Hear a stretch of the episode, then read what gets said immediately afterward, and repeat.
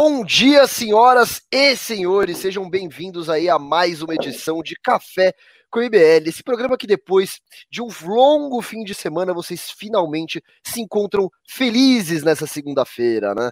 Essa segunda-feira que finalmente tem é, é, café com o MBL. E estamos aqui, primeiramente, com ele, o queridíssimo professor de filosofia que participa aqui é, em praticamente todas as manhãs com a gente, Israel Russo. Bom dia, Russo. Como você está?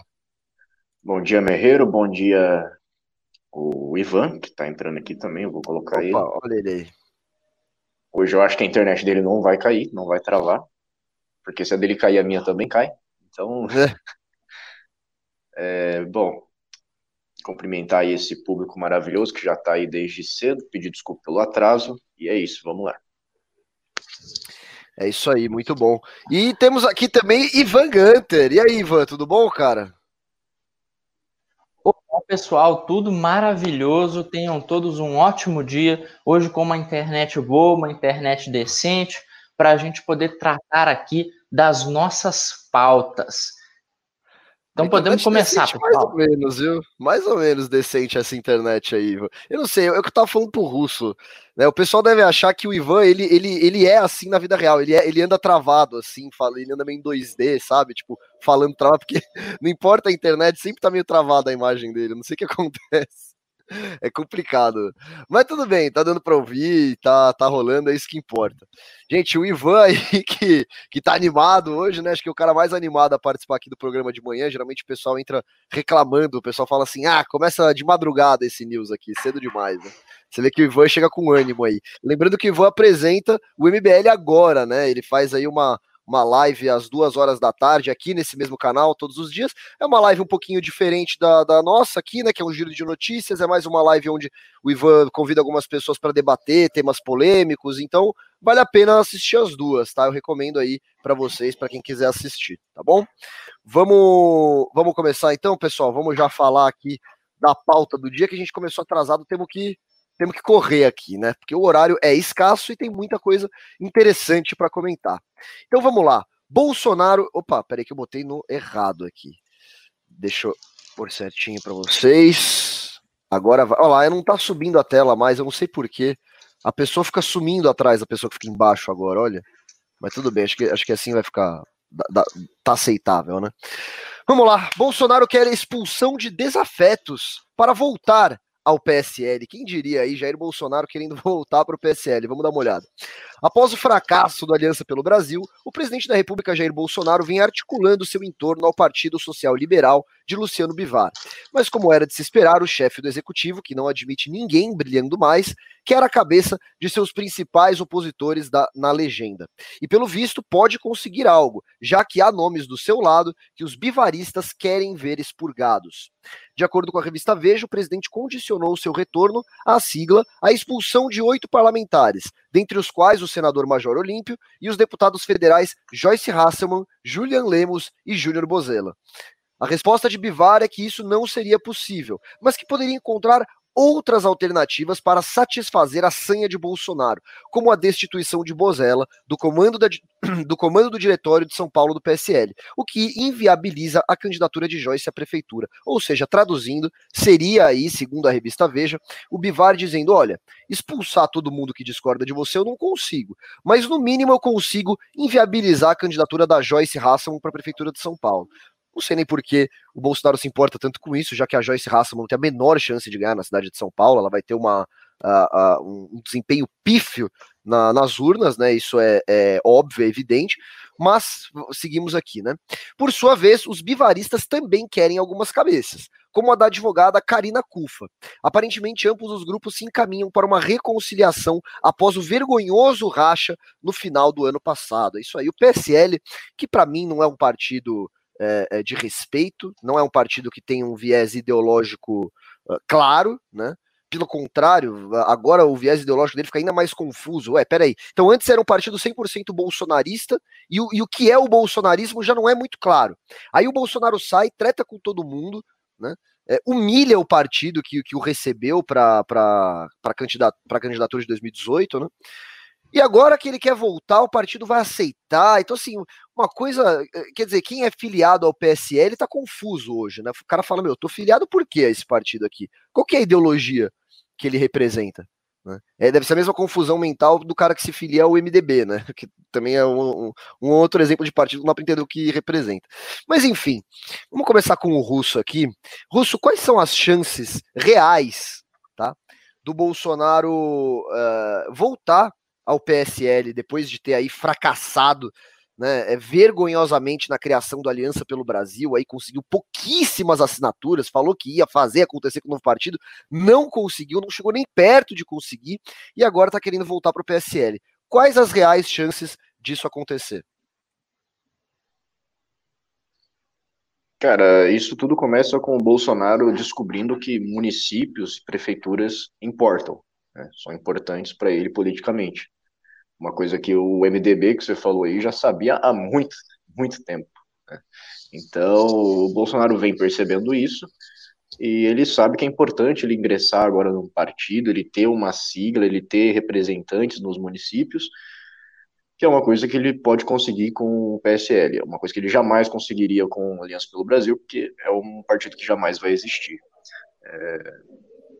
Inclusive o PSD do, do Kassab foi criado muito mais rápido que o Bolsonaro, o PSD do Kassab, né? É impressionante como o Bolsonaro tem 57 milhões de apoiadores.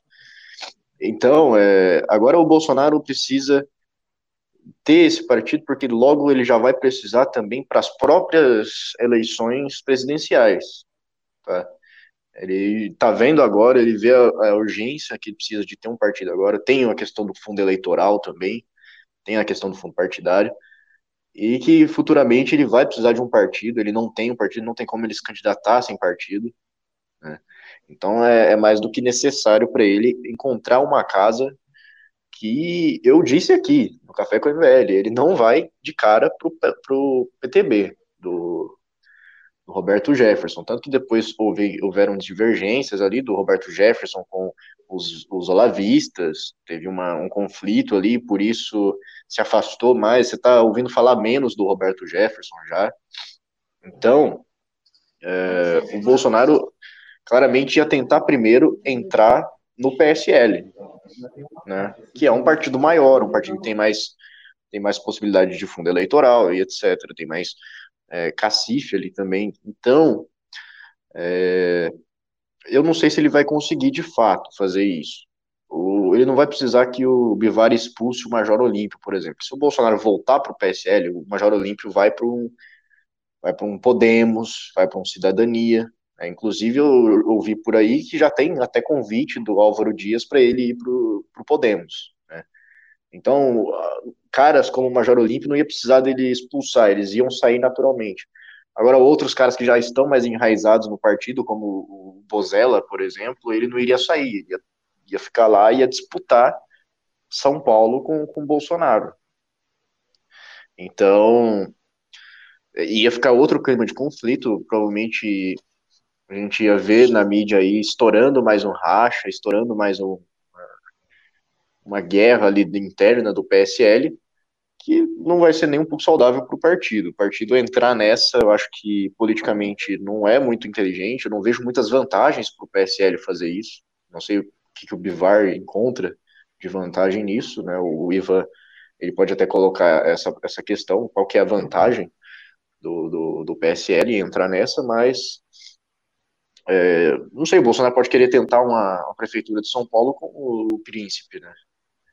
Ele pode querer fazer ali, condicionar o, Júnior Bozella a sair da, da, do diretório de São Paulo, tirar a Joyce, botar um príncipe no lugar para ele ter uma concorrência, ele ter a chance de ganhar uma prefeitura que é a maior prefeitura do país. Então, para o Bolsonaro tem, tem muitas vantagens, eu vejo muitas vantagens. Para o Bolsonaro, não sei para o, o Bivar. Né? Não sei se o Bivar ele tem interesse assim numa, numa prefeitura de São Paulo, se ele vê sentido nisso e como que vai ser, mas obviamente vai ter resistência, obviamente vai ter uma, um, racha interno ali, uma, uma, uma, briga, e vai ter debandada, provavelmente, do PSL. Não, vai ter debandada e outra. Se o Bolsonaro realmente voltar pro PSL, eu não dou dois anos para ele tetar com o partido e sair de novo e falar, vou criar mesmo, fazer alguma coisa assim. Ou vou pro, sei lá, pro PTB do Roberto Jefferson. Falar, não, me identifico muito mais com o PTB de Roberto Jefferson do que esse PSL maldito aqui. Não dou dois anos para ele tretar de novo com o partido. E aí, Ivan, qual que você, qual que é a vantagem do PSL hoje em receber o presidente da República aí, em receber o, o Bolsonaro e sua trupe agora? Depois de tanta treta, né? Bom, a vantagem é uma coisa que não está posta, né? Ela vai ser criada e com certeza ela vai ser muito cara da parte do PSL, porque eles com certeza não vão aceitar o Bolsonaro de volta, principalmente com o Bolsonaro numa situação em que ele precisa de um partido. Eles não vão aceitá-lo de volta simplesmente fazendo uma negociaçãozinha de tirar um cara do diretório municipal para o príncipe concorrer à prefeitura de São Paulo. Não vai ser isso que vai acontecer de forma nenhuma. Essa negociação vai ser cara. O Bivar vai querer muito mais coisa. O pessoal do PSL vai querer muito mais coisa. E isso aí a gente pode colocar cargo, orçamento, liderança e não sei mais o que. Todas essas coisas vão ser negociadas se o Bolsonaro quiser realmente voltar para o partido. E isso aí mostra que houve uma falha de estratégia do bolsonarismo absurda. Porque ele começou o mandato como? Vamos traçar uma linha temporal aqui. Ele começou o mandato no PSL com mais de 50 deputados na base dele. E mais as pessoas que apoiavam a agenda, mesmo não sendo da base. Aí o tempo foi passando, ele conseguiu quebrar essa base de 50 na metade, conseguiu brigar com todo mundo, tentou fazer um partido que não teve nem 20 mil assinaturas homologadas, se eu não me engano, e aí depois o que aconteceu foi que ele agora tenta voltar ao PSL numa posição de negociação extremamente desfavorável. Ele está numa das piores posições possíveis e já tentou chegar com o pé na porta, negociar, dizendo que, que todo mundo que é desafeto dele fora, e ele recebeu uma contraproposta bem fria, que é, no máximo, ele pode conseguir garantir que a Joyce Hasselman não seja candidata à prefeitura de São Paulo. O que nesse momento significa o seguinte: a única coisa que ele consegue barrar ali no partido é a candidatura fracassada da Joyce, que não tem a menor chance de ir para frente. Então, o poder dele nessa negociação, para mim, está parecendo nulo, também está parecendo extremamente baixo, mesmo que ele seja presidente da República. Aí o que resta para responder sua pergunta, Merreiro, é isso. O que o PSL vai pedir para aceitá-lo de volta? É isso. O, o, só vale lembrar também que a gente pode ver nas redes sociais, principalmente da, da Joyce aí, que o pessoal tava comentando, que ela tirou da, da, da bio dela lá a frase que falava que ela era anti-bolsominion, é, anti alguma ah. coisa assim, anti-fanatismo e tal. E você vê notícias ali falando que ela não iria resistir muito a uma aproximação com o governo Bolsonaro. Essa, essa Joyce aproximação. Eu, eu, eu, sabe que Mas, acho? Não, isso, isso é importante, isso é importante, é. porque se ela tá fazendo esse movimento, é porque realmente existem chances do Bolsonaro voltar para o PSL e tomar, tomar as rédeas ali no diretório de São Paulo. Ela, se ela está preocupada com isso, é porque existem chances reais do Bolsonaro voltar. A Joyce Hasselman, na minha opinião, ela é uma incompetente, uma oportunista. Né? Ela não saiu do PSL, ela, é, perdão, ela não saiu do bolsonarismo porque viu os absurdos que o bolsonarismo estava fazendo, se indignou com os crimes que o Bolsonaro estava cometendo. Nunca foi isso. A Joyce Hasselman saiu do bolsonarismo porque eles não queriam apoiar a candidatura à prefeitura dela. Né? Ela queria ser candidata a São Paulo, né? E eles não, não apoiavam isso. Ela se indignou e quis sair. Joyce sempre foi incompetente, tanto como jornalista, como com política, sempre foi oportunista, nunca me enganou, nunca tive a menor simpatia por essa mulher. Tá?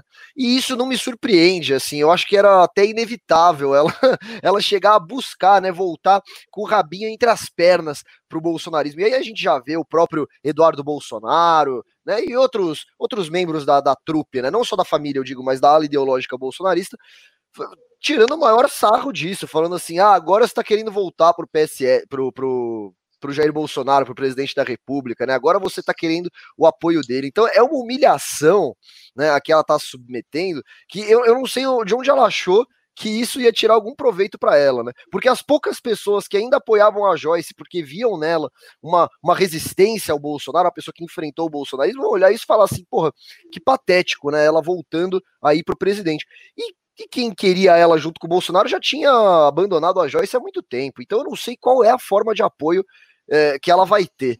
Ivan, você tá levantando a mão aí, é, fala. Sabe de uma coisa, Merreiro? A Joyce, ela era engraçada na época em que ela ia manifestação, em manifestação, ficava gritando no carro de som, ficava fazendo aqueles vídeos estranhos com tapa na bunda. Ela era engraçadinha naquela época. Mas aí ela inventou que queria virar parlamentar, agora tá querendo ser prefeita o negócio começou a ficar meio perigoso, começou a ficar meio esquisito. Inclusive, esse pessoal todo do bolsonarismo,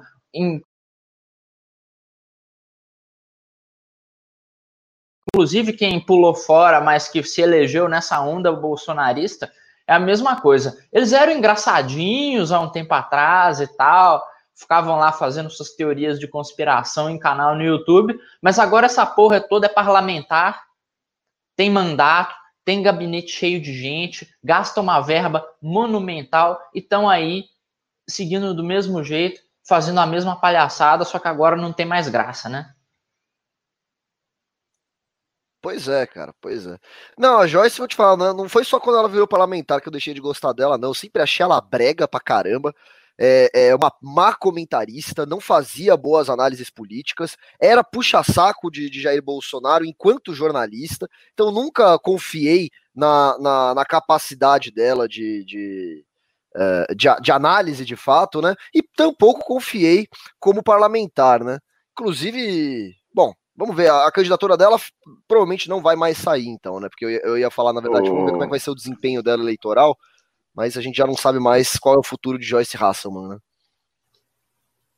É, eu vou dar uma recomendação aqui, que é a minha recomendação do dia, mas que tem muito a ver com o assunto, que é o texto Tragédia Ideológica, do Martin Vasquez. Tá na, tá na revista Piauí. Cara, você quer entender o nascimento, né, o surgimento da direita brasileira, todo o processo de crescimento ali junto com Olavo de Carvalho, desde 1999, né?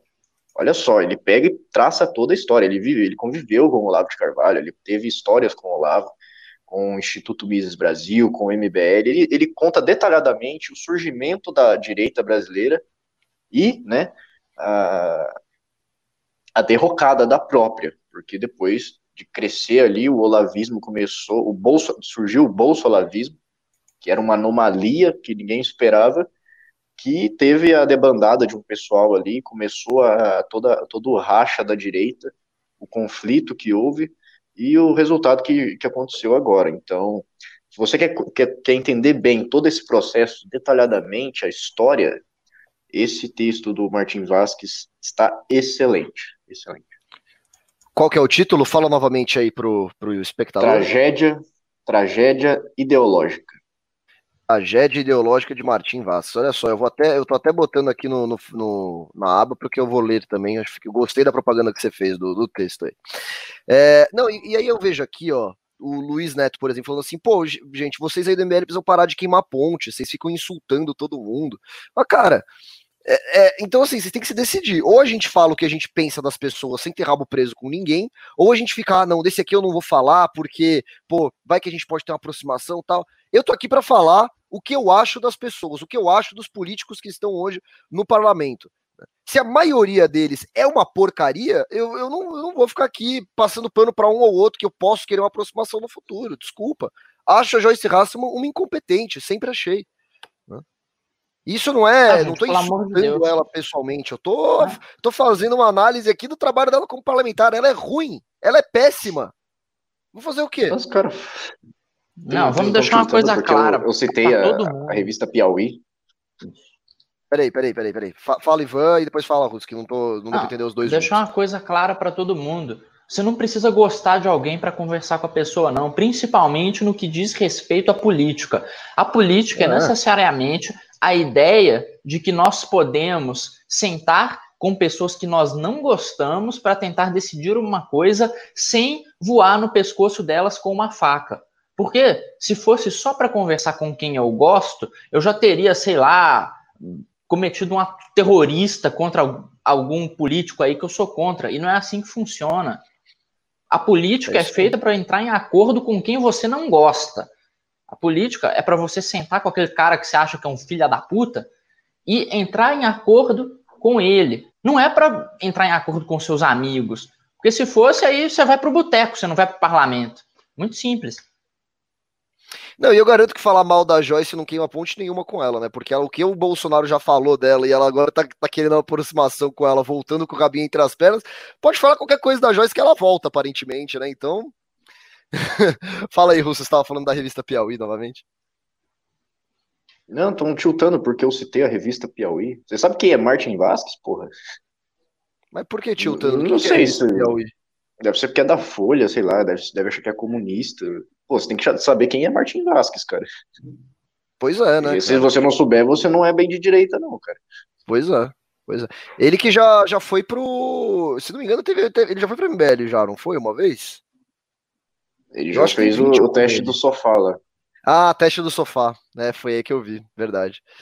Bom, vamos seguindo então, vamos para a próxima pauta aqui. A gente já continua, a gente já continuar falando de pessoas que voltam com o rabinho entre as pernas, né? Pessoas que são submissas aí, né? Vamos lá, vamos falar de de quem? Paulo Guedes. Paulo Guedes aí, nosso ministro da Economia.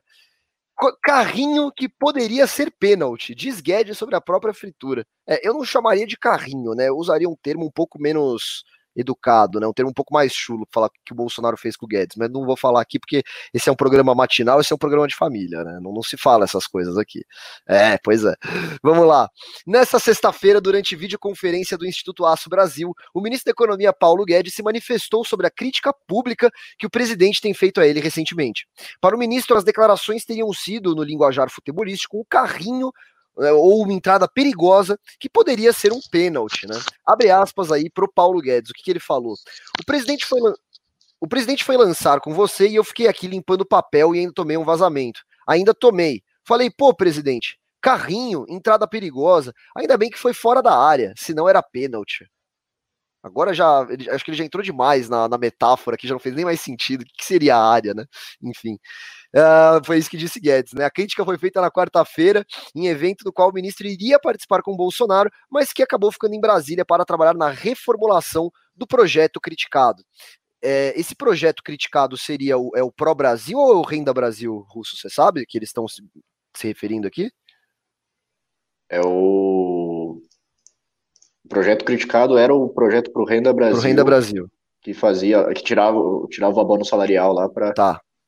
é, ser possível bancar. O, o, a, tirava a dedução do imposto de renda para bancar o, o Renda Brasil, sim. né? Beleza, vamos lá. Uh, então, aí segue. Ah, sim, aqui ele fala. Durante o evento, o chefe do executivo declarou que suspendeu o anúncio da ampliação do Bolsa Família, que será rebatizado de Renda Brasil, né? Abre aspas aí pro Bolsonaro, fala do Bolsonaro. A proposta, como a equipe econômica apareceu para mim, não será enviada ao parlamento. Não posso tirar de pobres para dar a paupérrimos, né? Vocês lembram que a gente comentou já essa fala do Bolsonaro. A principal reclamação seria quanto à extinção do programa do abono salarial. Após reunião nessa sexta, Guedes informou que o governo trabalha com duas opções. Na primeira, o pagamento do auxílio emergencial seria prorrogado até dezembro, em valor menor, o que daria fôlego para, para a área econômica aperfeiçoar e encontrar soluções para o Renda Brasil, que, será implantado, que seria implantado em 2021. Na segunda alternativa, o programa seria lançado ainda nesse ano, embora o ministro não tenha dado detalhes de como isso aconteceria, né? Abre aspas novamente para o Paulo Guedes. Estamos fazendo um estudo do consumo privado de baixa renda, que é decidir se aterrizamos no auxílio emergencial em valor um pouco mais baixo e vamos até o fim do ano, ou se já aterrizamos no Renda Brasil, que é uma construção mais robusta, que exige ainda alguns ajustes, porque nós temos que fazer tudo dentro do teto de gastos, com responsabilidade fiscal e transparência. Não sei como o Paulo Guedes acha que é possível a gente triplicar os gastos do Bolsa Família, né, que hoje são 5 bi por mês, e o Bolsonaro quer transformar em 15, com responsabilidade fiscal. Não sei como ele quer fazer isso, né? Mas tudo bem. Uh, enfim, vamos lá, o que está acontecendo, né? O, o, o, Guedes, o Paulo Guedes, ele quer diminuir aí o valor do, do Renda Brasil. O Bolsonaro quer porque quer fechar em 300 reais. Por que 300 reais? Por que esse número? Muito simples e até meio óbvio, né? Porque a partir do momento que o cidadão humilde lá, que vai pegar seu Bolsa Família, ele vê no cartãozinho, ah, é Renda Brasil agora, não é mais Bolsa Família. E olha só, fechou 300 reais. Pô, então esse presidente que tá aqui não é um, é um cara legal, pô. Não era um cara tão ruim quanto o PT pintava, né? Falava que ia acabar com o Bolsa Família. Olha só, eu tô até ganhando 300 reais, né? O Renda Brasil, poxa, muito melhor que o Bolsa Família. Né? E como é que o Bolsonaro, como é que o, o governo quer fazer isso, né? A princípio, né? A princípio, é, falou-se em é, retirar a dedução do imposto de renda. Traduzindo, né? Fazer a classe média pagar a conta nesse país, como sempre foi, né? Até porque a reeleição do Bolsonaro não vai se bancar sozinha, né? Então você aí que está assistindo, levante cedo, né? Com bastante ânimo, vá trabalhar bastante, pague seus impostos, porque alguém aqui tem que bancar a reeleição do Bolsonaro. Né? Não, isso aí não é de graça, não. Todo aquele papo que ele falava que, ah, não, porque o PT compra voto dos mais pobres com Bolsa Família, ele tem que fazer isso agora. E não vai ser fácil, não. Pois bem, o, Ivan, essa treta aí do Bolsonaro com o Paulo Guedes, pô, pareceu aí que o Bolsonaro estava se importando muito, né, com a classe média, dizendo assim, não, você não pode fazer isso, senhor Paulo Guedes. Temos que achar uma outra forma, né, de, de, de ampliar aí o Bolsa Família. Mas que outra forma será essa que ele busca? Porque imprimir dinheiro é, é, é, é, inviável, vai gerar, vai gerar inflação, vai gerar mais crise e tal. Aumentar imposto. Mas é exatamente pô, eu... isso. Então vai, fala, fala aí, pode falar aí que eu falei. Demais. Então, o governo ele consegue aumentar suas políticas públicas de duas formas. Uma delas é aumentando a taxação e a outra é através de inflação. Se ele não quiser diretamente taxar as pessoas, né, porque pega mal, porque é feio porque faz mal eleitoralmente, o que, que ele vai fazer? Ele vai aumentar a taxação inflacionando a moeda. Isso aí é um princípio muito simples. O que o governo faz é emitir mais dinheiro, mais crédito direcionado para a área que ele quer beneficiar, enquanto todo o resto da economia tem seu poder de compra desvalorizado e nem percebe que isso aí é um esquema muito sagaz do governo cobrar imposto. Mas falemos também no Paulo Guedes. Ele vem com todo um background liberal, chicaguista, traz essa ideia de renda Brasil como uma espécie de programa de renda mínima, muito inspirado no Milton Friedman. Só que aí a gente percebe que tem algumas coisas estranhas aí, algumas incongruências. Porque originalmente essa ideia de uma renda básica, de uma renda mínima do imposto negativo, ela se baseava na criação de um cenário propício à abertura de empresas e negócios que aumentasse a atividade econômica e garantisse maior arrecadação, e ela também tinha o objetivo de justamente criar um cenário em que essa política se tornasse cada vez menor, ou seja, cada vez mais pessoas passassem a não precisar receber essa renda básica, essa, esse imposto negativo, porque haveria menos cobrança de imposto. Essa é uma ideia de progressiva, não é? Um programa que seria progressivo para um estado de orientação liberal. Eu acho que é uma ideia ótima, é uma ideia interessantíssima.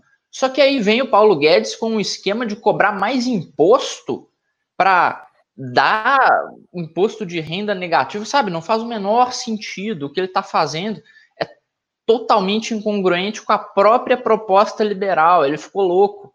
E aí vem o Bolsonaro querendo ser bacana e dizer: ah, não vamos taxar a classe média, a classe média é minha amiga. Mas aí, como que ele vai fazer para aumentar esse auxílio? Ele vai detonar as outras áreas? Com certeza ele não vai detonar os super salários da administração pública. Esses aí ele já deixou claro que não vai mexer, ele já deixou claro com aquele problema todo da reforma administrativa, que ele não vai mexer na máquina.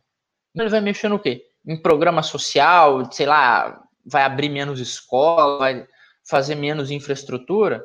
Ó, vamos lembrar aqui, o Brasil já é um dos piores países no planeta no que diz respeito à infraestrutura e à educação.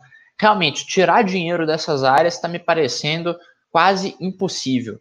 Então, eu vou procurando os caminhos, tentando ver de onde vai sair esse dinheiro para o Renda Brasil, e o único lugar que eu vejo é a inflação. É o único lugar. É isso. Ô, Ivan, é, e a gente já viu aqui, assim, é, é, impressionante, né? Tem gente que fala assim, tem um certo jornalista da Jovem Pan, um vesgo bobo aí, que fica falando, não, porque vocês aí se dizem liberais e ficam criticando Paulo Guedes. Mas, pô, que porcaria de governo liberal é esse? Que toda manchete que eu vejo ou fala de aumentar imposto, né? É, toda manchete começa assim: ó, governo estuda aumentar imposto para nanana, alguma coisa, né? Ou aumenta imposto, ou é tipo assim: ah, não, o governo vai cortar aí do, do da saúde, né? Acho que não sei quantos bi falou que ia cortar da saúde. Imagina, no meio da maior pandemia da história recente, que é cortar dinheiro da saúde e da educação. Também tem essa. E, e a terceira a, a opção que eles. Eles estão fazendo as três, na verdade, que é o que você bem falou: imprimir dinheiro, imprimir moeda. Que, que catso de governo liberal é esse que eu nunca vi na vida? Ah, não, mas veja, o Renda Brasil é como se fosse né, o, o projeto de renda mínima lá do Milton Friedman. Pelo amor de Deus. Né? Se você acha que o Milton Friedman olhar para o Brasil e falar assim, não, acho que dá para fazer um projeto aí que vai gastar 15 bi por mês com renda mínima para as pessoas. Você tá louco, você não leu nenhum livro de Milton Friedman, você não sabe do que está falando se você acha isso. Né? Isso é insanidade, isso é insanidade fiscal. Né? Russo, é, e eu quero. Você pode também tratar do que a gente está tratando, evidente, mas eu queria que você respondesse também uma outra coisa. É, o, ao que se deve essa subserviência do Paulo Guedes, né? Porque ele é um cara, vamos combinar, ele é um cara renomado economicamente, teve uma trajetória econômica, né, até, até no, no vídeo que eu faço quem é Paulo Guedes, eu falei tudo que ele estudou, tudo que ele já criou, tudo que ele representou para o liberalismo, inclusive, né?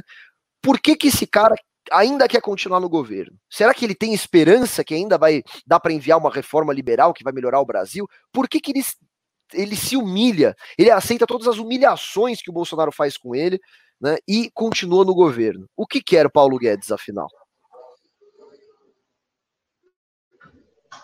Cara, primeiro que vocês estavam falando aí que eu achei bem interessante sobre a classe média, é um fenômeno que eu estava percebendo esses dias, que eu estava revendo a história aí. Em 2013, tu vai ver que há uma insatisfação da população e há as manifestações ali e, no entanto, a maioria das pessoas que estão nessa manifestação são jovens. São jovens de classe baixa. 2014, revolta com a Copa do Mundo.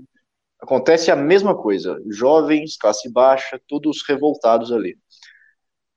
O PT ele não cai, o PT ele não sofre de verdade enquanto a classe média não entra no jogo em 2015, 2016, a classe média começa a entrar no jogo e é aí que o PT começa a ser abalado, começa as estruturas a, a serem abaladas ali e a possibilidade da, do impeachment, que realmente acontece. Então, o Bolsonaro, quando ele, ele enxerga a possibilidade de perder a classe média, ele tem que ficar muito esperto com isso. Porque se ele perde a classe média, a classe média se revolta, com o governo Bolsonaro, porque ele está tirando de abono salarial, porque ele está tirando dedução de imposto, porque ele vai fazer muito mais coisa, né, porque não vai, isso aí não vai ser suficiente para manter a agenda populista do Bolsonaro, não. Se eles se revoltam com isso, a força pelo impeachment do Bolsonaro vai crescendo cada vez mais, né? Aí para de ser apenas uma insatisfação de uma classe que agora precisa de uma força do, da classe média que vem também é, auxiliando aí. Então, é importantíssimo para o governo, se ele quiser se manter no poder, notar essas coisas. E o Bolsonaro parece que até que notou, porque ele viu que ele estava crescendo é, a sua aprovação entre uma classe mais baixa e que, no entanto, ele estava perdendo é, apoio na classe média. Então, ele volta para buscar esse apoio de novo. E o Paulo Guedes, de certa forma, ele é importante para esse apoio também da classe média. E não sei, eu acho que ele não acredita mais no, no, no, projeto liberal que ele quer colocar. Ele acredita que provavelmente ele possa fazer algumas coisas, mas é, no final das contas eu não, não acredito em honestidade do Guedes mais. Né? Primeiro, pelo fato de que ele diz que a gente pode ter uma diminuição na carga tributária com a reforma, e aí vai a, a Vanessa Canado, que é a sua assessora especial, e desmente, fala, não, a, a, a carga tributária vai permanecer a mesma. E se um diz que vai abaixar, o outro diz que vai permanecer, a gente sabe que vai subir. Né? E aí o, o Guedes diz também que o imposto sobre transação vai ser sobre transações digitais. Aí vem a assessora de novo e fala: não, não, não, não, não. Transação, qualquer uma vai ser taxada. Os impostos sobre transações vão ser sobre, vão incidir sobre qualquer transação, não é só sobre digital. Então, nos últimos dias aí, o Paulo Guedes mentiu duas vezes para a gente, foi desmentido duas vezes pela, pela assessora. É, sobre as privatizações, sobre reforma da administrativa, há quanto tempo esse cara está mentindo para a gente? Então, eu não consigo acreditar mais e não consigo ter a bondade de achar que ele, no fundo, tem um projeto liberal que ele acha que ele vai conseguir implementar no Brasil é, num segundo mandato do Bolsonaro ou alguma coisa do tipo. Porque as promessas que esse cara fez no ano de 2018, quando ele ia na Globo News, ele, como um economista renomado, como, com o currículo que você trouxe para a gente, sabia que tudo que ele estava prometendo não era possível de se implementar. Os resultados econômicos que ele prometeu não iriam acontecer em pelo menos 10, 20 anos. A gente sabe que a construção de uma economia liberal, que tenha uma, uma estrutura é, sustentável, que consiga ter um livre mercado, ela demora muitos anos. Não é uma coisa que você constrói em um governo. É, o que você constrói em um governo é 50 anos em 5, é projeto desenvolvimentista igual o JK fez, que fodeu completamente a economia do Brasil. E que é o que os militares querem fazer de novo agora, com esse plano, o Brasil, querem trazer mais uma vez um plano de desenvolvimentismo nacional que o Paulo Guedes está no meio também, renunciando os seus deveres como um liberal. E os antiliberais somos nós que criticamos isso, que criticamos essa, essa postura antiliberal do Paulo Guedes, de entrar nesse complô desenvolvimentista. Então, é, não vejo nenhuma esperança. Se você me pergunta isso, eu já te digo na cara, não tem a possibilidade de acreditar que o Paulo Guedes tenha no fundo do seu coração um desejo liberal, porque ele não tem. Quem tem esse desejo liberal não está no meio de plano pró-Brasil. Não está mentindo para a população. Não faz as promessas que fez em 2018, que ele sabia que não seriam possíveis de, de se concretizar. Porque ele é um cara chicaguista, que ainda por cima, admirador do, do que aconteceu no Chile, e sabia que a situação econômica, social e política lá eram favoráveis a essa mudança, porque tinha uma ditadura, então o cara podia passar o que ele quisesse, e que demorou mesmo assim 20 anos para fazerem o efeito esperado lá. E ele veio prometendo que em quatro anos ia entregar isso aqui no Brasil em quatro anos, porque o Bolsonaro prometia que não ia ter reeleição dele. Então, é, quer uma mentira maior do que essa? Quer um charlatão pior do que esse? Então, é, respondendo a sua pergunta, não, eu não acho que ele pretende, é, num próximo mandato, tentar fazer alguma coisa liberal no Brasil. Ô Russo, o Paulo Guedes já aceitou até mesmo pro Brasil, cara.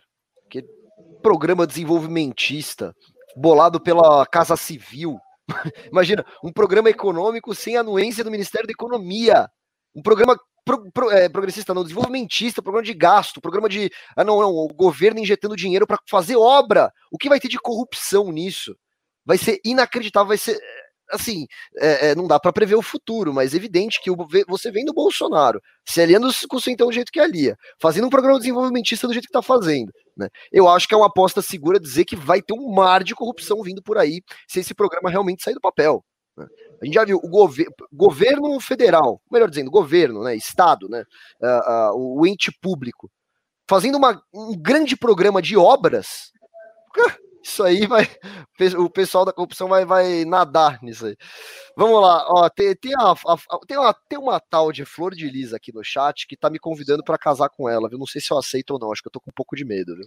Melhor não, né, Ivan? Então, vou aproveitar, Mireiro, para falar uma coisa sobre essa questão de política desenvolvimentista. Isso aí que o Bolsonaro tá querendo fazer é justamente a política desenvolvimentista mais baixa que existe. É estimular a construção, estimular a obra para gerar emprego e aumentar PIB na marretada. É exatamente isso que ele quer fazer, isso é a pior coisa que pode ser feita no universo.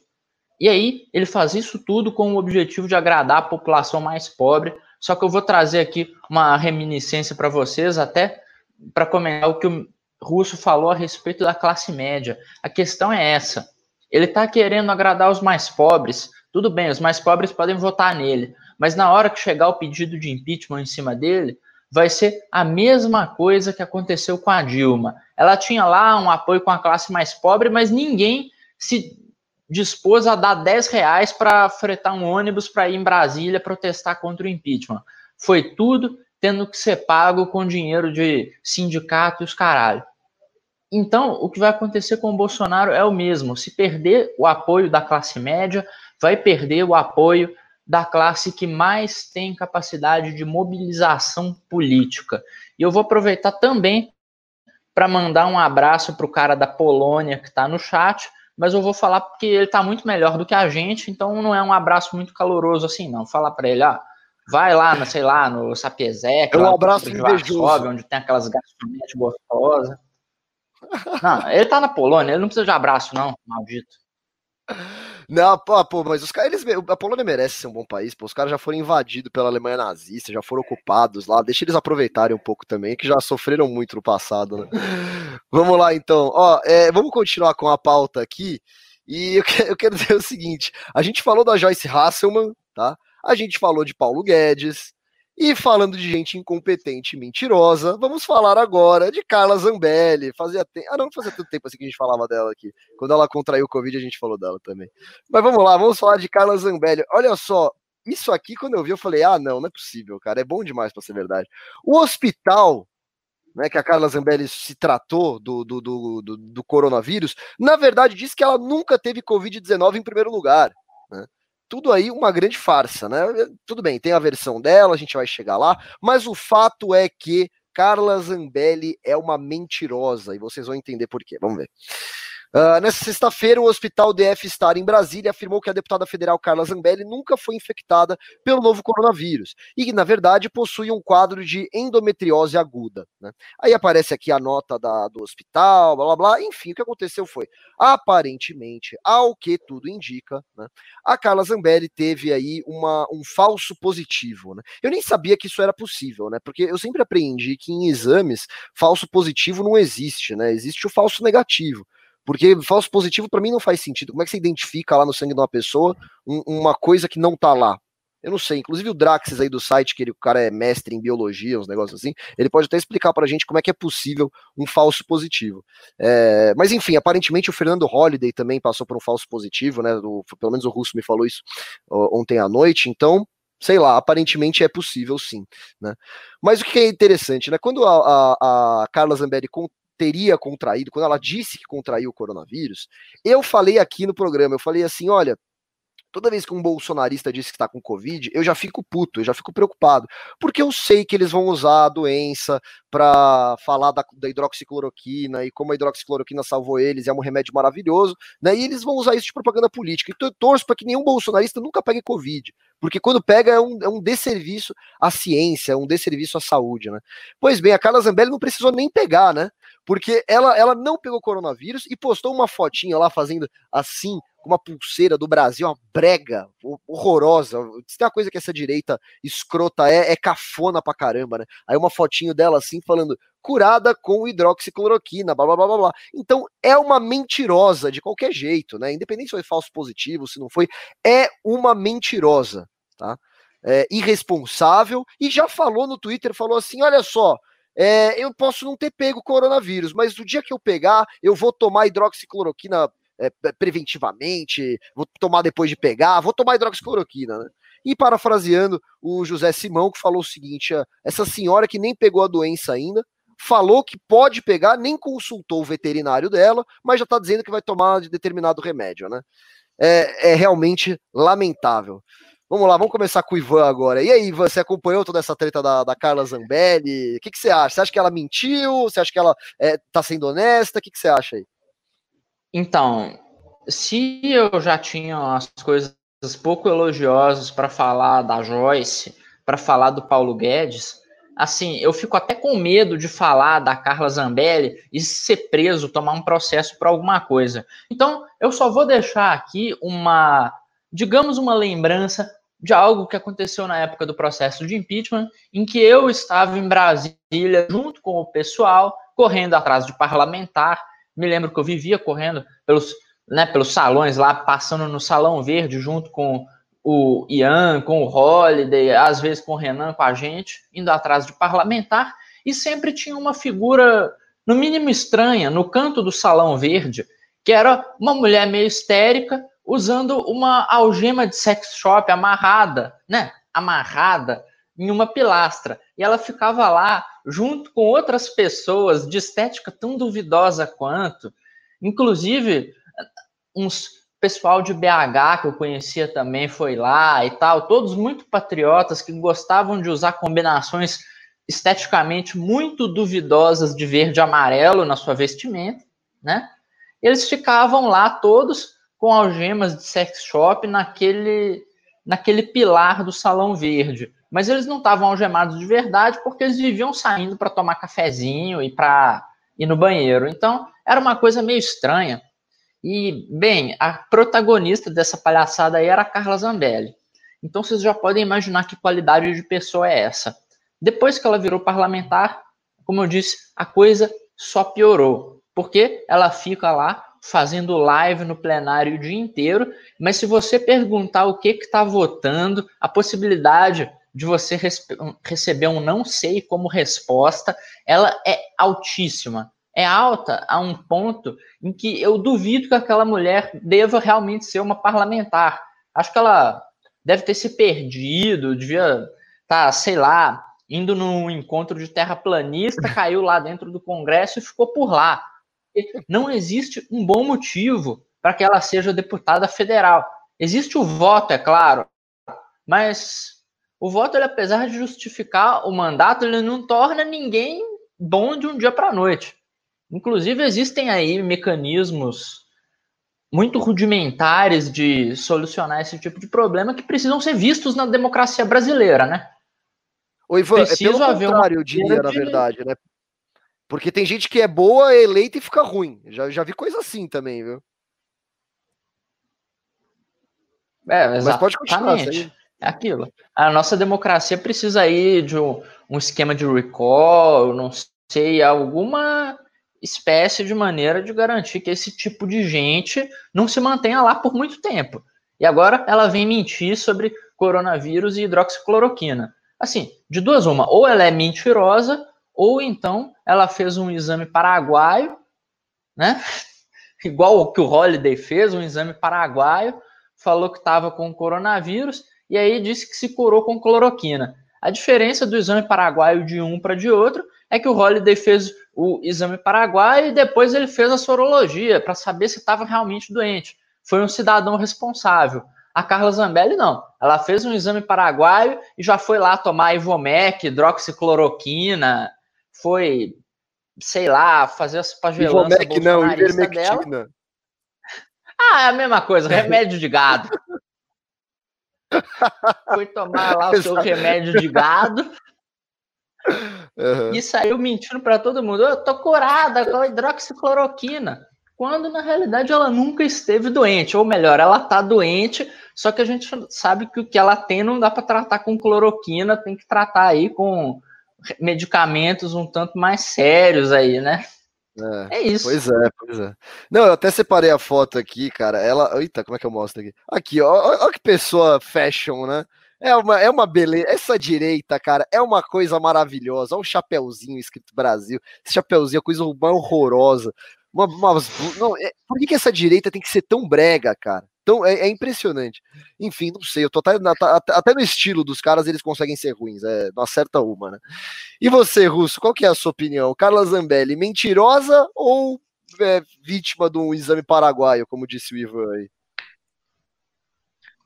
Não falarei porque tem 320 pessoas e não sei quanto tá de like. 178 aí. likes, essa, tá uma vergonha. Tá uma vergonha, hum, Russo. Vamos é, ficar esperando é. então. Russo vai ficar sem falar até vocês darem os likes aí, se for assim, viu? Vamos lá, pessoal, só com o like nessa live aqui, porque estão precisando, né? A gente pediu a monetização de novo desse canal, até agora não aconteceu nada, tô ficando com medo. Então, pelo menos um like vão mandar pra gente, né? Demora, né? Ah, demora mesmo.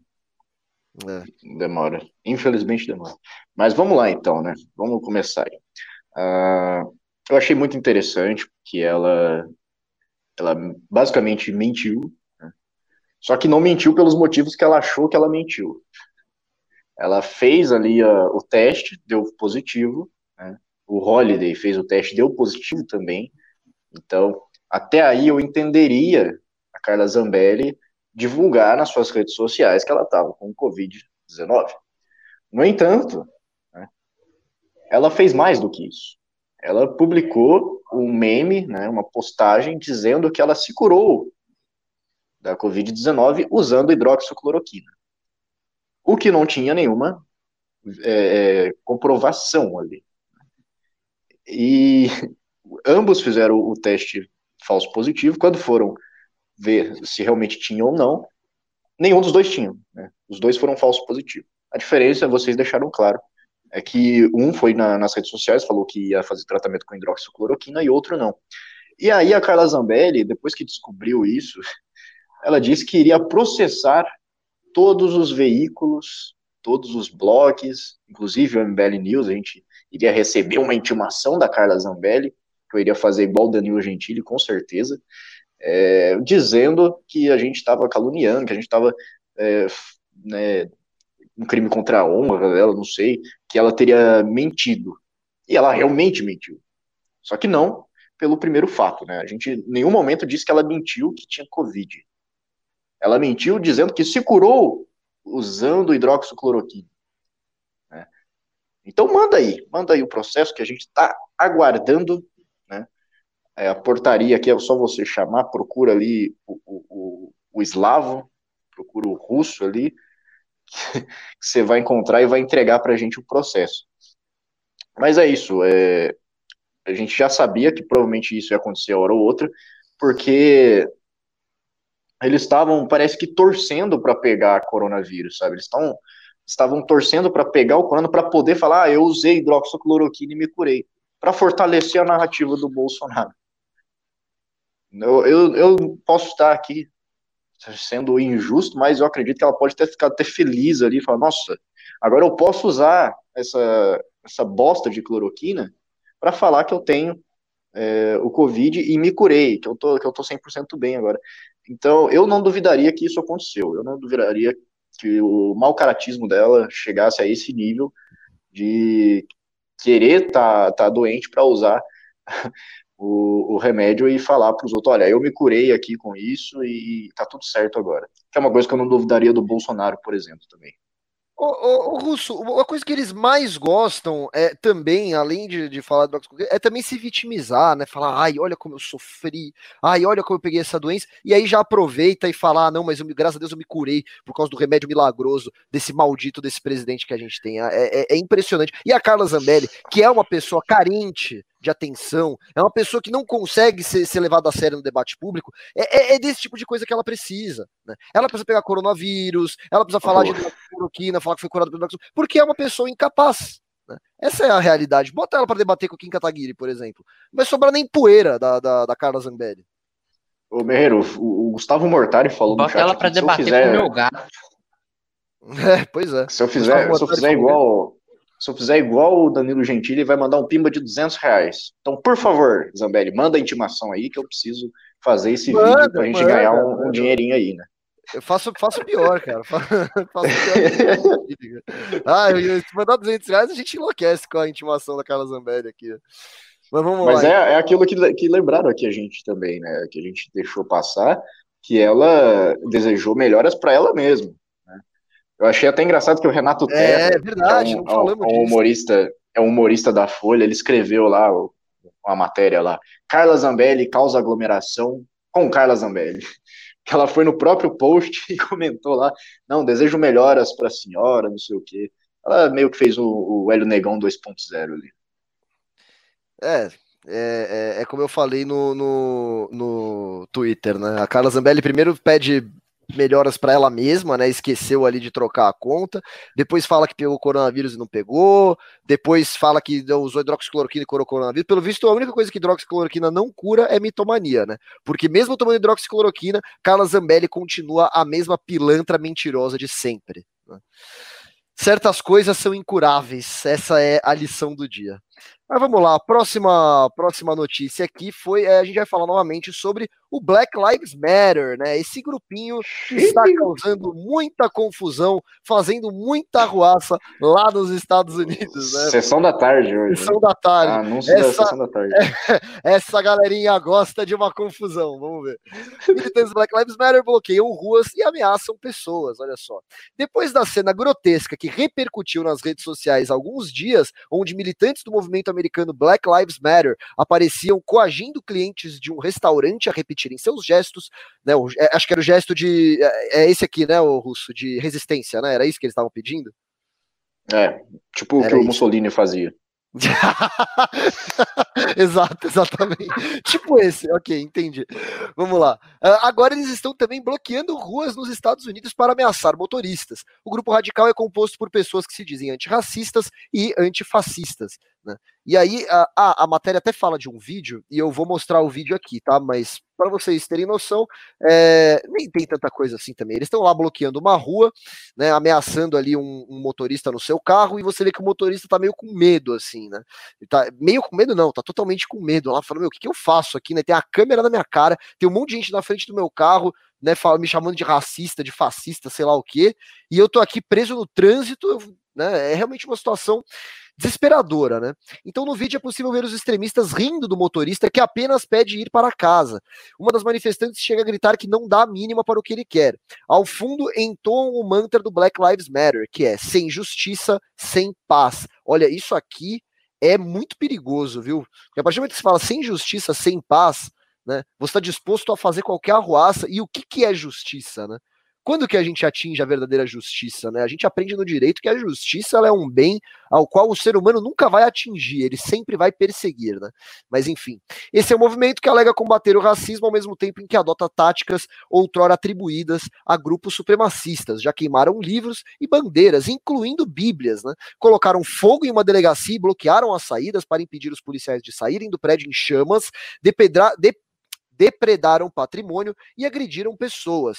Agora as forçam a repetirem seus gestos, exatamente como faziam os nazistas, né? Você pode estar dizendo aí, nossa, mas que comparação é, bizarra, né?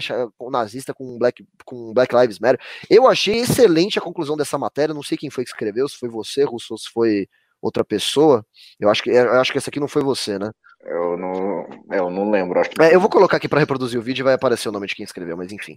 Muito boa mesmo. É, mas o que eu acho impressionante, Black Lives Matter aí, né, bloqueando ruas e sendo enaltecido pela esquerda, me lembra muito de um grupinho aqui no Brasil, né, também comparável a, a, a organizações terroristas, né, que também recebe aí a, a, o aval, né, a aprovação da esquerda. Ah, você não sabe de que eu tô falando, Rus? Quem, que queima pneu e bloqueia, bloqueia tráfego? De, de quem será que acontece aqui no Brasil? E é tão protegido. E, inclusive, eles têm um candidato à prefeitura aqui em São Paulo também. Enfim, por quê? Eu quero saber por que essas, essas pessoas parece que elas podem fazer qualquer coisa, né? É, pô, pode tacar fogo em, em delegacia, pode é, é, cometer atos terroristas, atos homicidas, pode fazer o que quiser, vai continuar sendo protegido por uma boa parcela né, da população, essa parcela que se diz progressista, que se diz de esquerda, porque eles têm o aval para fazer o que quiserem. É isso que eu quero entender. Cara, eles têm uma base teórica muito parecida. Tá? Você vai ver que, por exemplo, aqui no, no, no no Brasil, é, esses movimentos, os antifas também, que fazem esse tipo de coisa, eles são muito baseados no pensamento dialética, de dialética do marxismo. Tá? E né, a divisão de classes, você tem a, a classe superior, né, e tem a classe dos oprimidos. O Black, Black Lives Matter, só um minuto. Tá tudo bem aí, o Russo tá, tá, tá, se metendo numa confusão aí, tô fazendo barulho, ele vai bater em alguém. Ih, levantou, levantou, ah, não, vai ter eu... agressão, hein? Vai ter Ixi, agressão. Eu tô na confusão aqui também, eu tive que pular um, um entulho para chegar onde eu tô. É, para quem não é, sabe, as coisas aqui no Ivan... escritório elas são é, pra quem não sabe, o Ivan e o Russo estão no escritório, né? O Russo tá na sala atrás do Ivan, inclusive, né? Então por isso que a confusão é, tá, tá rolando. Tá um barulheiro aqui. Que Mas que pegou ta... Não, tava, tava a porta aberta aqui, eu fechei. Entendi. É... Chegou o processo, fui lá buscar. Mas... é a intimação da Carla Zambelli já, né? Pô, ela é rápida. Mas, cara, é, a base é muito parecida.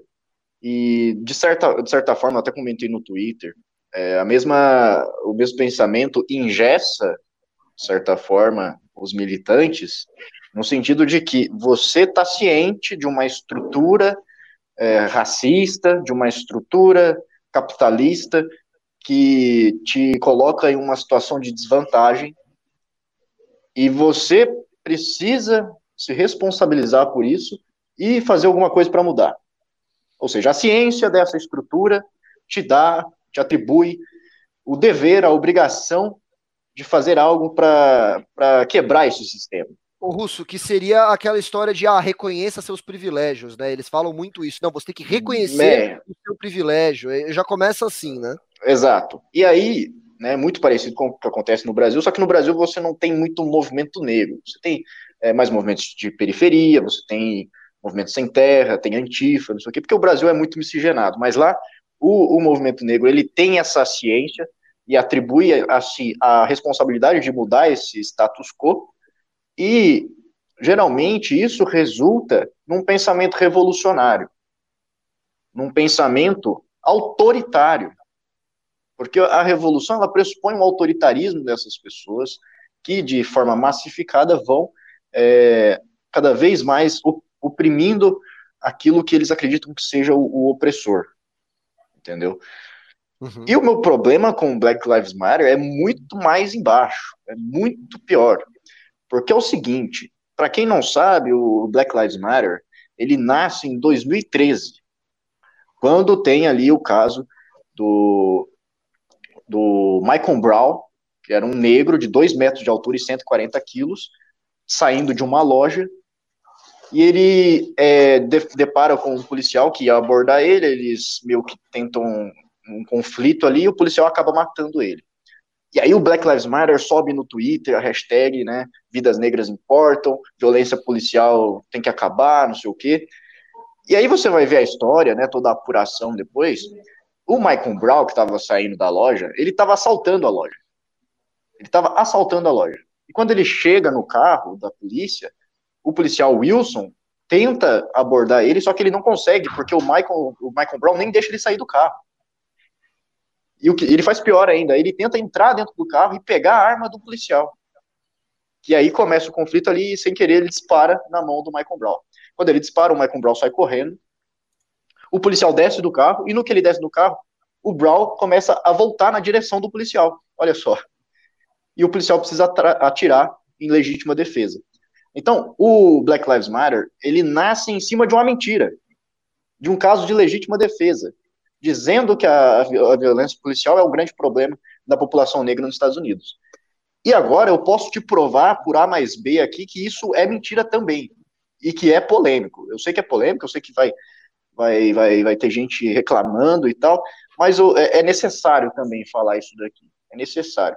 Porque é o seguinte, 90% dos homicídios hoje, atualmente, é, atualmente não, mas 2019, 2018 foram os últimos dados, você vai ver que 90% dos homicídios da população negra são praticados, são executados por negros. Certo? Hoje, você vai ver que 75% da população negra nos Estados Unidos tem criação né, 75% das crianças crescem sem um pai, crescem em famílias monoparentais. Ou seja, isso acarreta em abandono precoce da, da escola, acarreta em, em ingressão na, na, nas gangues que existem ali, nas facções, e é muito mais fácil eles irem para esse, esse mundo, né? Isso você pode enxergar aqui no Brasil nas periferias, por exemplo, no Rio de Janeiro, né? Não é uma exclusividade nenhuma do, do, do, do negro norte-americano, de jeito e maneira nenhuma. E, e aí você, você começa a ver esses dados e começa a achar estranho, por exemplo, é, o, a população negra ser 13% no, nos Estados Unidos e cometerem 50% dos crimes. Só que aí, se você volta em 1960, você vai ver que, na verdade, a, a, a, criminalidade de negros contra negros, ou de negro contra qualquer coisa, era muito menor. Muito, muito menor. E qual que era a diferença? Qual que era o denominador comum que muda toda essa história? Em 1960, as crianças que, que cresciam sem um pai na população negra representavam apenas 25%. 50% a menos do que atualmente. A maioria das crianças crescia com o pai em casa. Que é uma coisa que faz total diferença, que é o denominador comum que a gente vê aí que muda toda a história. Então a criação monoparental, o abandono precoce da escola, todas essas pautas são ignoradas pelo Black Lives Matter. São ignoradas por esses movimentos da esquerda progressista. São todos dados que não se pode falar. Eu estou falando aqui, eu tenho total liberdade para falar isso. Posso ser cancelado. O máximo que pode acontecer é que talvez. Agora, se eu falasse isso nos Estados Unidos, eu poderia ser linchado. Você não pode falar isso. E por quê? Porque esse movimento, além de ser baseado no, numa mentira, que é o caso do, do, do Wilson, do policial que agiu em legítima defesa, eles ainda não atentam para os verdadeiros problemas. O problema da violência policial contra os, o, a população negra é o menor dos problemas que eles têm. É o menor dos problemas. Eles têm que ver, sim. Você precisa estudar uh, uma maneira de você mudar essa estrutura, de trazer incentivos para a criança ela terminar os estudos, para não abandonar a escola, para não entrar para gangues. Sabe quem fala disso? Tupac. Tupac reconhece que se ele tivesse sido criado com um pai em casa, ele provavelmente não teria entrado para a gangue que ele entrou. Ele provavelmente não teria tomado cinco tiros.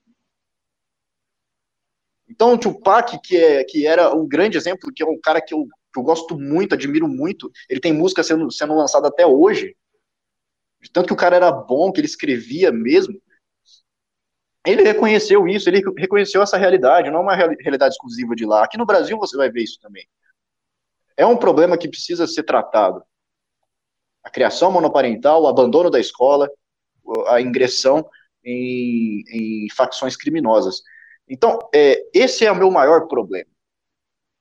Esse é o meu maior problema. Não é que não, eu não quero que haja uma, um movimento, uma luta que é, observe, que assista as necessidades da população negra. Não, eu estou dizendo que Black Lives Matter não está nem aí com isso, está cagando para isso. Porque acabar com o racismo é prejudicial para eles. Acabar com a desigualdade entre negros e brancos é prejudicial para eles, porque senão eles perdem o motivo da luta deles. Que é justamente fazer essa rivalidade, fazer esse conflito artificial que eles criam. Então, o, o, a luta de verdade ela tem que ser feita para mudar essa estrutura, para auxiliar nisso. Inclusive, eu estava falando com você, eu vou revelar para o público aqui, que a gente pretende chamar o, o, Paulo Cruz, que é um puta de um professor de filosofia que entende muito sobre o assunto, e para a gente discutir quais são as soluções possíveis para esses problemas que a gente trouxe aqui. Né? Porque ele também está ciente desses problemas, né? muita gente está ciente desses problemas e, e, beleza, mas a gente precisa tratar quais são as soluções possíveis. Porque nós temos cenários muito semelhantes aqui no Brasil também. Então, fiquem ligados que em breve a gente vai trazer ele e, e debater essas questões. Cara, é, você falou aí de uh, uh, das pessoas, dos, dos, negros que abandonam as escolas, né? Eu fui atrás de ver o dado aqui, né? Pesquisei na internet e vi uma matéria que diz aí que 40% de African Americans, né, de americanos negros aí, uh, abandonam a, a, escola, não, não se formam no, no, no ensino médio, né? Então, assim, o, o problema é, o, o Black Lives Matter deveria atacar a raiz do problema, né? Falar assim, poxa, por que, que esses negros não, eh, não estão concluindo seus estudos? Por que eles estão saindo das escolas e depois entrando na criminalidade? E tentar oferecer alguma assistência ou tentar incentivar essas pessoas a, a, a não desistir dos estudos, né? Uma campanha, talvez, né? Don't Drop Out of High School, né? Eles deveriam gritar isso nas manifestações deles, ao invés de é, se portarem como verdadeiros criminosos, né? O Black Lives Matter, dizendo, né? Como o Merreiro. Tacando fogo em delegacia e fechando saída, pelo amor de Deus. Só, só para trazer uma coisa interessante aqui, que a gente não, não pensou aqui na, nesse processo aí que eu fiz, que você passa por 1960, eu trouxe esse fato aí, que a criminalidade era muito menor, é, a situação financeira era até pior porque os Estados Unidos não estava no, no, no, boom assim. E, entretanto, a criminalidade, criminalidade era menor. Para você ver o tamanho da diferença que faz a família não ser monoparental, a diferença que faz de um pai em casa. E eu tenho muito, muita sorte de ter um pai, de ter tido um pai em casa, porque eu sei que seria muito diferente se eu não tivesse. Né? Inclusive porque eu cresci no subúrbio, tinha, tinha muito ali é, os noia, tinha os caras que mexiam com drogas, então provavelmente se eu tivesse sido criado numa família monoparental, o, o risco de eu, de eu ir para esse mundo seria muito grande. Então, uma coisa que a gente vê aqui é que passa por 1960, muda as coisas, depois agora começa a piorar de novo. Então a dívida histórica ela meio que pulou uma etapa da história, ela pulou 1960, 1950. É, basicamente é mais um demonstrativo histórico que você pode analisar, mostrando que a, a ideia de dívida histórica não faz o menor sentido. Nem nos Estados Unidos. É, não, só para deixar claro, não dizendo que pessoas que crescem em lares monoparentais não podem ser né, bem, bem sucedidas, não podem ter uma vida honesta. Só, só para deixar óbvio. o óbvio aqui, né? Pra, pro pessoal um exemplo disso, o Olavo de Carvalho. Sacanagem. Né? Não, mas assim, é, é, evidente que não é uma regra isso que o Russo está falando. Sim. Assim, Diz ele aí que, de acordo com, as, com os dados que ele viu, foi um padrão que ele viu aí é, é, acontecer, né? Existe essa probabilidade um pouco maior, né? Eu acho que essa é a ideia. A probabilidade da pessoa entrar no mundo do crime quando cresce no lar monoparental é um pouco maior do que quem não cresce em um lar monoparental. Não existe, não existe determinismo. É como eu sempre digo aqui, você é o único responsável pelo uso do seu entendimento. Porque você Muito já nasce bem, com, a, com, as categorias, você já nasce com as categorias e formas puras e todas as operações de raciocínio do seu intelecto completamente formados. Né? Você vai desenvolver ali na sua educação e você é o responsável por elas. Você é o responsável pelo uso delas, por estar na menor idade ou por estar na maioridade. É isso aí. É importante então, colocar esse, esse recado, né? perfeito. né?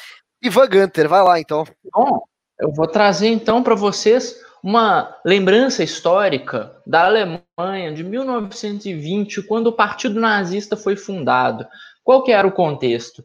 Existia um problema real lá que eu digo que, inclusive, é um problema muito maior que o problema que enfrentam os, nor os norte-americanos negros, né, os afro-americanos. Opa, estava caindo aqui. Porque é o seguinte: o país estava devastado por uma guerra, a economia havia sido totalmente destruída, tanto pelo Tratado de Versalhes quanto pelas medidas econômicas da República de Weimar. A soberania do país já não existia mais. Isso, obviamente, despertava o descontentamento da população. Da mesma forma que acontece com os afro-americanos, que é um descontentamento provocado por casos de racismo e violência policial, ou seja, até aí nós temos uma população descontente com um problema real. E aí você vê um grupo usando esse descontentamento para promover violência e para promover autoritarismo, tudo com base em ideais coletivistas. Ou seja, é exatamente a mesma coisa.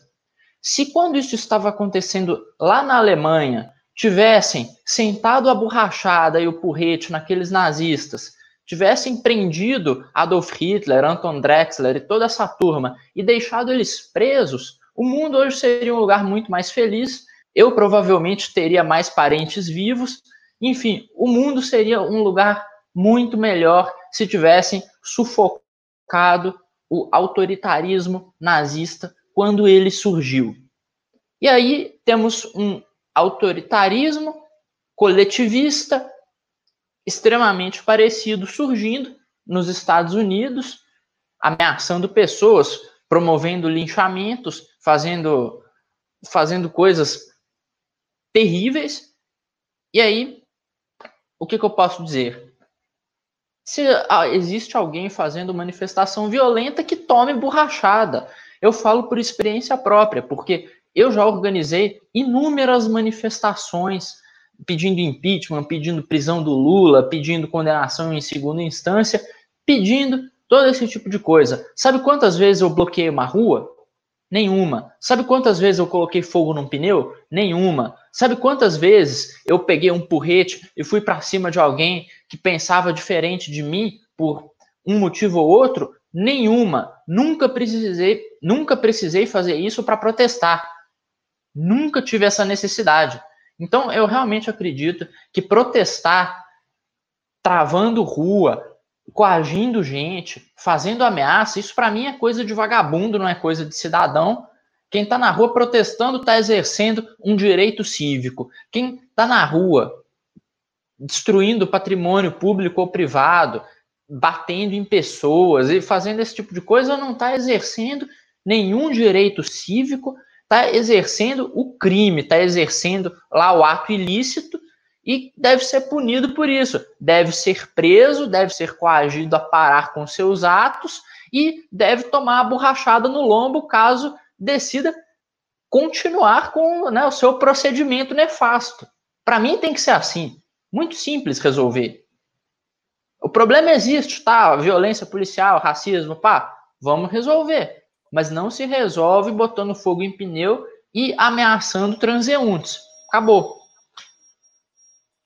Pô, Ivan, nunca, nunca queimou nem um pneuzinho assim, na rua, na avenida? Nunca? Nunca fez uma fumacinha lá para o trânsito? Nem uma vez, cara? Pô, mas é tão legal. Mas, é, mas é isso, meu. Imagina em 2016, 2015, o MBL fazendo manifestação coagindo é, pessoas a é. apoiar o impeachment fechando rua e indo em restaurante, a galera tá comendo lá, não, você tem que apoiar o impeachment da Dilma sim, não sei o quê. E aí a pessoa fala, não, eu não, não quero, eu, eu, eu acho que é um governo bom, não sei o quê. E o MBL começasse lá, ir pra cima da pessoa. isso seria chamado, a gente, a gente não fez isso, e ainda assim era chamado de fascista. Entendeu? Os caras vão lá e fecham rua, lincham pessoas, e eles estão lutando por direitos? Ah, porra, vai Os caras tacaram né, fogo em delegacia, velho. E ainda são protegidos. Isso é surreal. Jogaram fogo em delegacia, como falou na matéria aqui, e, e, e fecharam para evitar que o policial saísse. Eu nem sei o que aconteceu no final. Teve ferido? Alguém morreu nisso? Porque isso aqui é perigoso pra cacete, cara. Você sabe disso? Você tem essa informação? Não, né? Ah, depois eu vou dar uma olhada, porque é impressionante. E eu não vi a mídia se indignar com isso. Eu não vi a, a, a Globo colocar lá jornais. Por exemplo, eu estava assistindo o Globo News esses dias e eles estavam lá comentando o caso do, do moleque lá que a gente falou aqui, o. Puta, esqueci o nome dele. Aquele que estava portando um fuzil. Caio. Né, de, é, Kyle é, Rittenhouse, alguma coisa assim. Kyle Rittenhouse. É, bem lembrado. É, ele que, vamos lembrar, estava com um fuzil andando na manifestação dizendo que ia proteger a propriedade privada alheia.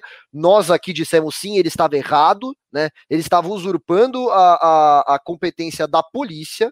Né, ele não deveria estar fazendo aquilo lá. É, ele estava mas... ele errado pelo fato dele sair da cidade dele, ele sair da Antioquia lá e ir para Kenosha. Isso é, é o... tava, só... ele se ele estivesse na cidade dele, defend... protegendo a propriedade dele, ele estaria completamente certo. É, ele não estava protegendo a própria casa, né? Ele falou: não, não, eu vou aqui, eu vou, vou ajudar a conter a, a a, a, como é que se diz? A violência nas manifestações, né? Vou aqui com meu kit de primeiros socorros, meu fuzil, tal, vou aqui ser o super-herói. Beleza. E, e, mas eu não vi ninguém falar na Globo News ali, naquele meio, da, da violência que o Black, Black Lives Matter comete. E por quê? O que eles fizeram é ainda mais grave do que o Kyle fez. né? Porque o Kyle agiu em legítima defesa. O Black Lives Matter taca fogo, é, é, agride pessoas. Teve gente que já morreu por causa das ações deles. Bem no comecinho a gente chegou a falar disso aqui. Teve gente que morreu, né? um policial negro, inclusive. E, é, tem tentativa de, de linchamento. Pois é. tentativa de linchamento. Tem vídeo forte aí, eu acho que tá no meu Twitter ainda. Do cara sendo linchado. Ele tava protegendo a, a propriedade dele com a, com a espada, né? Que é a única coisa que ele tinha. E os caras arrebentaram ele. É, você vai fazer o quê? Estão invadindo a tua loja, tu vai perder tudo, entendeu? E, cara, é aquilo que o Draxus falou aqui no, nos comentários. Eles ficam lá, fuck the police, fuck the police, e aí alguém deles sai ferido aí, call the police, call the police. É, essa é a lógica dos caras. Exatamente, exatamente. Bom, é, o Ivan já falou, quer falar mais, Ivan? Ivan, você tá com o microfone mutado, você tá falando sem ninguém te ouvir aí, cara. Desmuta o microfone. Você ainda tá falando com o microfone mutado? Será que o Ivan tá me ouvindo? Epa, Será que... agora sim.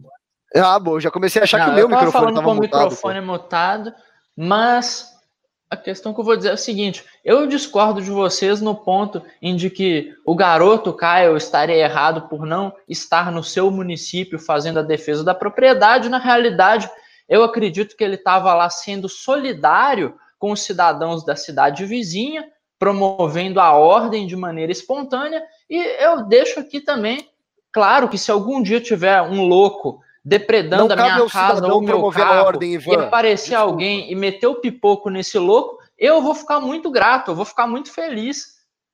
Então, sim, existe uma particularidade, eu acho, na lei americana que o impede de fazer isso, mas eu acho o ato de defender a propriedade privada maravilhoso. Afinal de contas, eu acho que a propriedade privada adquirida legitimamente de uma pessoa pacífica é muito mais valiosa que a vida de uma da, que a vida de uma pessoa criminosa que está por aí querendo roubar e destruir propriedade alheia. É muito simples. São, é uma questão de princípios. Imagina, esse cara foi um irresponsável. Onde já se viu você pegar um portar um fuzil e ir para uma manifestação de pessoas violentas e dizer assim: não, não, eu vou estabelecer a ordem aqui. Isso é totalmente irresponsável, isso é inadmissível. Você tem que usar uma arma para. Ele é moleque, assim. é verdade. Ele tem 17 anos, ele é moleque, ele é tonto. Com 17 anos ainda por cima. Isso é terrível. Não, ele, ele ficou claro que ele tinha um, um senso de dever cívico implantado na mente dele, porque você vê a trajetória dele, é um cara que foi cadete da polícia, o cara que fazia é, Não, serviço comunitário, tem, que é. limpava, limpava grafite, ele tinha na, na, cabeça dele um senso de dever moral que ele tinha que cumprir com a sociedade, entretanto, é, ele, ele foi inocente, ele foi burro, idiota, no sentido de pegar e ir para uma outra cidade, onde está cheio de protesto, onde tem cara que é, que é pedófilo, né, protestando no meio lá, que a gente viu depois, agressor sexual. Esse era o tipo de gente que ele estava indo encontrar com uma R15. Então, é, foi um pouco irresponsável da, da, da, da cabeça dele, mas é aquilo, dentro das leis dos Estados Unidos ele está ele tá errado. Sim, sim. E também esse cara, esse cara é um cara que tinha um dever moral. Mas pode ser um outro cara que faz igual no Rio de Janeiro e ele quer cobrar para você para proteger a sua propriedade. Aí vira uma milícia, começa a ficar um negócio que a gente não quer. Exatamente. Imagina se começa a virar moda e, e, um monte de outras pessoas falam: quer saber, eu vou fazer que nem o Caio, eu vou portar meu fuzil aqui e começar a ir para manifestação para assegurar a ordem. Não, pelo amor de Deus, isso, isso aí não dá certo. Para isso que existe polícia. Lá nos Estados Unidos você pode ter o seu direito a, a, a, sua arma de fogo, né, portar a sua arma de fogo, como sou a favor, né, não sou contra esse direito, mas isso é para uma defesa pessoal, né, para você defender a sua vida, a sua propriedade, a sua família. Evidente, ah, você está portando uma arma e você vê uma injustiça acontecendo, você vê uma, uma pessoa tentando assaltar outra, lá você vai lá e, e vai intervir, né, uma coisa que acontece ao acaso, beleza, isso pode acontecer, mas você tomar para si o papel da polícia e falar: não, não, eu vou nessa manifestação desse monte de maluco, esse monte de gente que depreda, que taca fogo, que bate nos outros, com meu fuzil e eu vou assegurar a lei e a ordem aqui. Pelo amor de Deus, isso é muito perigoso. Isso, é, isso é ser. Tem uma um coisa legal um para falar sobre isso. Pode Sabe o que é legal para falar sobre isso, Merreiro? Que a legislação americana ela prevê a criação de milícias de maneira a garantir que se assegure a ordem, se assegure a lei, a paz. Isso é previsto na Constituição americana. Se eu não me engano, é na segunda emenda. No Brasil, nós não temos nenhuma previsão legal que permita a formação desse tipo de coisa. E não é interessante que é justamente no Brasil que nós temos inúmeros problemas com milícia, enquanto nos Estados Unidos nós nunca ouvimos falar de um caso de uma milícia aterrorizando uma vizinhança e cobrando dinheiro, pelo menos eu não conheço. Se tem, deve ter acontecido uma vez ou duas, mas no Brasil isso aí é uma coisa frequente. Aqui em São Paulo, onde eu tô, eu acho que se eu andar 10 quilômetros para qualquer lado, eu consigo chegar numa área de milícia. É um negócio absurdo. Lá nos Estados Unidos, mesmo com milícia existindo legalmente, as coisas não parecem estar tão fora de controle. Mas é, é, justamente por isso que vai começando a aparecer mais casos de milícias, e, e, esses casos, como o do Caio, vão pipocar nos Estados Unidos, porque o Estado americano não está fazendo nada. O Estado americano está sendo negligente enquanto em relação a, essa, a esses protestos violentos. A imprensa norte-americana, a bosta da CNN, posta lá falando: ah, o protesto aqui está pacífico, está pegando fogo atrás. Está pegando fogo, cara. E eles estão falando que, que tá tranquilo. Então, né, o Trump, eu não, não, prevejo que ele vai fazer alguma coisa agora, porque isso é bom para ele, eleitoralmente. É, os caras quebrando tudo lá vão falar, ó, é isso aí que vocês querem colocar no poder. Então, é, você vai ver esses casos como o do Caio e de milícias aparecendo cada vez mais porque o Estado está sendo negligente.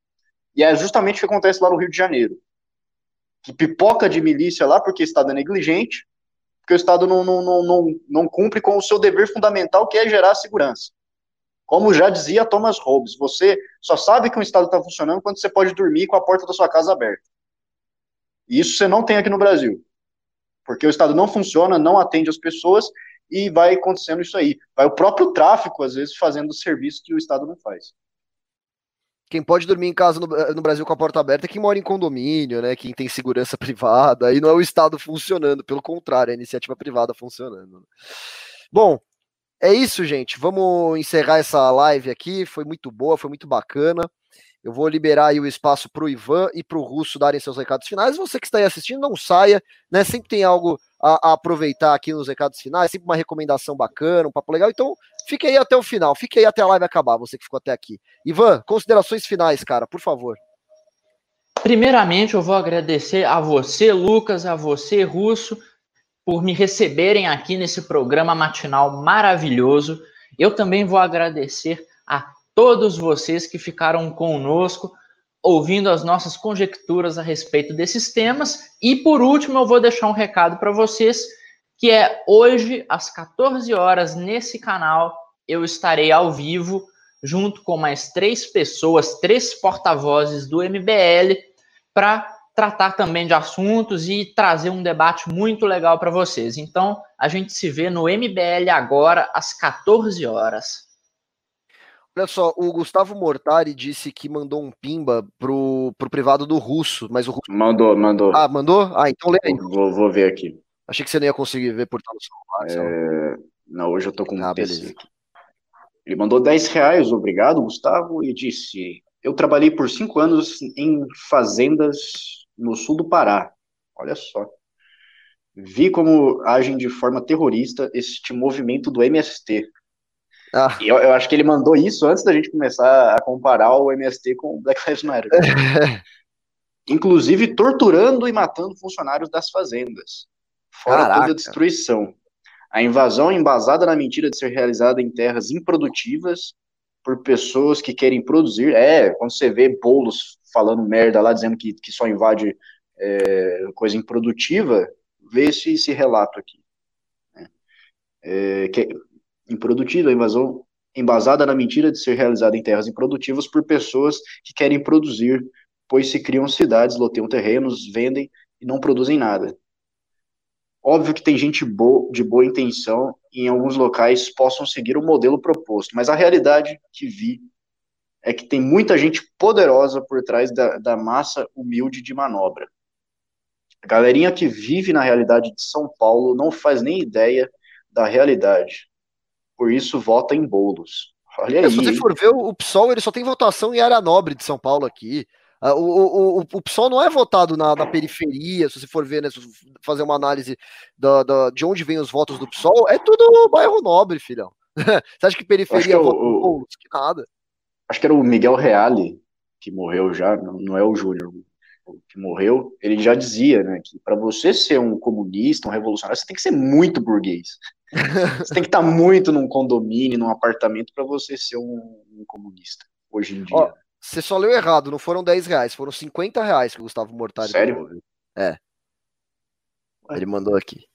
Ah, tá, é porque fica embaixo uma mensagenzinha assim, indique e ganhe 10 reais. Aí eu vi os 10, eu achei que era, que era 10, mas foi 50 cinquentinha, mesmo. Cinquentinha. Muito obrigado aí, Gustavo Mortari, pelo seu pimba, pelo seu comentário, muito bacana. Russo, a sua vez então de dar a sua recomendação final, perdão, sua consideração final e a sua recomendação do dia também. Bom, agradecer mais uma vez a audiência hoje, que foi muito legal, foi muito bacana. É, esse chat maravilhoso. Agradecer ao Ivan por ter aceitado o convite é, você, Merreiro, por mais uma apresentação aí de, de, de, nível jornal nacional. E é isso, eu vou recomendar, como já tinha dito, Tragédia Ideológica do Martins Vasques, da Cunha, está na revista Piauí, mas não é a opinião, não é a análise da revista Piauí, porque tem gente que, tá, que, que viu falando isso, está achando que eu estou recomendando a opinião da, da revista Piauí, que eu também não, não teria problema, mas não é. Martin Vasques da Cunha era, era, era colunista da Gazeta do Povo, foi colunista de vários portais de direita que surgiram no Brasil. Ele é um dos principais responsáveis pelo surgimento da direita no Brasil nos últimos anos. Então, é, ele está lá usando o espaço que, ele, que eles cederam na, na, na revista Piauí, que tem bastante acessos, para atingir mais públicos, é óbvio, e para detalhar muito bem como foi todo esse processo aí do surgimento da direita. Outra recomendação, já que se você não quiser ler, você tiver com preguiça aí, você pode assistir uma série que eu comecei a ver esse fim, esse fim de semana, que é o Pico da Neblina. Não sei se vocês já viram. Eu não lembro onde estava, se é na Amazon, se é na, na Netflix, mas é um filme é, brasileiro, né? E é uma realidade como se a, a maconha tivesse sido legalizada no Brasil. E é muito interessante, porque os traficantes que vão, vão mostrando lá, os caras ficam muito, muito putos com isso. Tipo, eles vão assistindo a votação, aí o cara vota a favor da legalização, eles começam a vaiar, começam a xingar o cara. Aí o cara vota contra, ele começa, Ei, é isso aí, esse cara é um mito. Porque eles não querem que legalize. Isso não acaba com, é. com, com o trampo deles. Então, é bem legal e é uma das poucas produções brasileiras que você vê que está tratando o brasileiro ali como ele é e não como uma invenção do Leblon ou da Ilha de Caras. É, é um negócio que é realmente ali. É, você vê São Paulo ali, a vida do paulista, coisa que você não consegue ver. Você vai ver no Tropa de Elite, no, no Cidade de Deus, né? Uhum. É, nesse, é mais ou menos nesse nível. Não, não é coisa tipo novela da Record ou da, da Globo. É. Que é não, nojento, favela, é nojento. Favela e novela da Globo é uma coisa surreal, né? É, é, é um estereótipo que os caras criam, que, que, é um negócio. Nossa, cara, que é chato, muito tosco. Velho. É muito tosco. É o pico da neblina que chama, então? É isso? Isso. Isso. Pico da Neblina, muito bom. É, não, eu tava, eu tava até jogando jogando de novo, pela milésima vez, o GTA V, né? E tem uma cena lá que você vai encontrar com o cara que fala da legalização. Não, olha, ele tá lá, que era legalização da maconha, não sei o quê. E aí chega o Trevor, né? Que é aquele malucão, e ele fala assim: porra, você acha que eu ganho dinheiro como, cacete? Você tá louco? Pico da Neblina aqui em casa. é o José, tava, tava sumido do, do, do chat aí, viu? Muito bom, muito bom tê-lo de volta, Giuseppe Bambrini. Bom, é isso, gente. É, muito obrigado, então, Ivan e Russo, por proporcionar este programa que foi maravilhoso. Contou com a presença de vocês aqui, foi muito bacana.